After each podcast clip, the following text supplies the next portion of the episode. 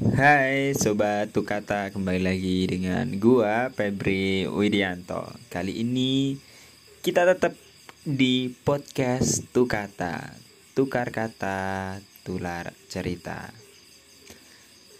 Di episode yang kesekian Di sesi cerita dari buku Aku bakalan bawain sebuah cerita dari buku yang usai aku baca tentunya dan kali ini bertemakan religion dan spirituality, religius dan spiritual.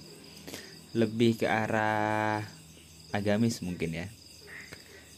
Buku ini sangat menarik dan pastinya kalian bakalan penasaran dong apa sih isi dari bukunya, judulnya apa dan siapa yang nulis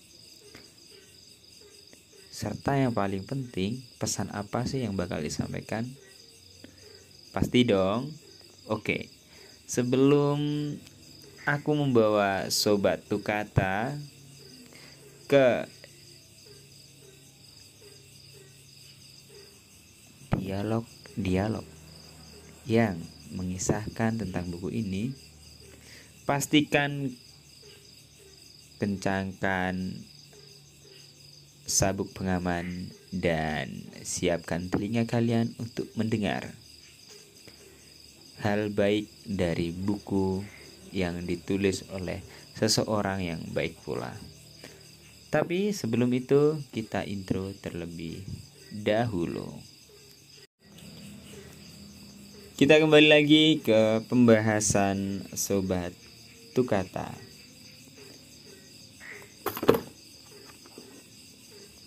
Kali ini kita bakalan bahas buku dengan judul Seni Menjaga Kewarasan Hidup agar hidup selalu terhindar dari vonis sebagai orang gila yang ditulis oleh Sebastian Wahyu. Sudah berpikir kalian tentang judul dari buku ini? Menjaga kewarasan hidup.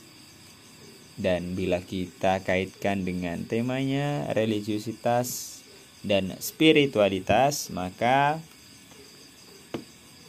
secara garis besar buku ini akan membawa kita bagaimana bersikap dan bertingkah laku mulai dari berpikir ya dengan baik lewat ajaran-ajaran spiritual agar kita tetap menjadi waras, tidak menjadi gila. Buku ini berisikan artikel-artikel bisa aku bilang ya. Cerita-cerita yang disampaikan oleh Kak Sebastian Wahyu. Dari beberapa cerita, ada banyak cerita sebenarnya. Bagaimana kita menyikapi hidup? Bagaimana kita bertingkah mulai dari muhasabah, kemudian kegiatan muamalah, kemudian ibadah itu disinggung oleh Kak Sebastian. Beliau coba menyampaikan pesan-pesan terkait yang mungkin kurang kita sadari di dalamnya. Kadang kita menganggap sepele hal penting dan meninggalkannya.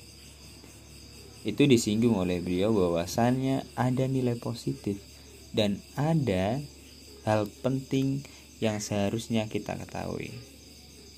Seperti halnya manfaat bangun subuh, kemudian manfaat kita berprasangka baik pada Tuhan kita, itu akan membuat kita menjadi lebih waras. Dalam artian, orang gila di sini mengarah kepada sikap-sikap yang kurang baik. Keluar dari norma mungkin keluar dari tataran spiritual mungkin. Hal seperti itu yang coba disampaikan oleh Kak Sebastian Wahyu. Dan di tiap akhir ceritanya selalu diselipkan kata-kata. Yang tentunya bisa menjadi quotes bagi sobat kata ketika membaca buku ini dan menginspirasi teman lainnya. Aku ambil contoh satu dari buku ini. Quotes yang diberikan oleh Kak Sebastian untuk kita para pembaca buku. Ingatlah selalu bahwa problematika hidup yang berat adalah cara Tuhan untuk menghargai potensi besar yang tersimpan dalam diri orang-orang yang hendak dimuliakannya. Dari satu contoh quotes tadi, pasti sobat Tukata sudah berpikir ya, sudah mengira bahwasannya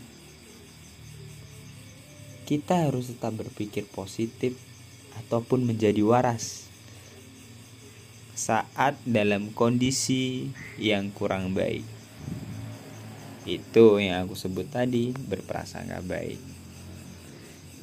Dan cerita-cerita yang dituliskan oleh Kak Sebastian Wahyu itu sangat ringan menurutku dan mudah untuk dipahami dan diambil hikmahnya.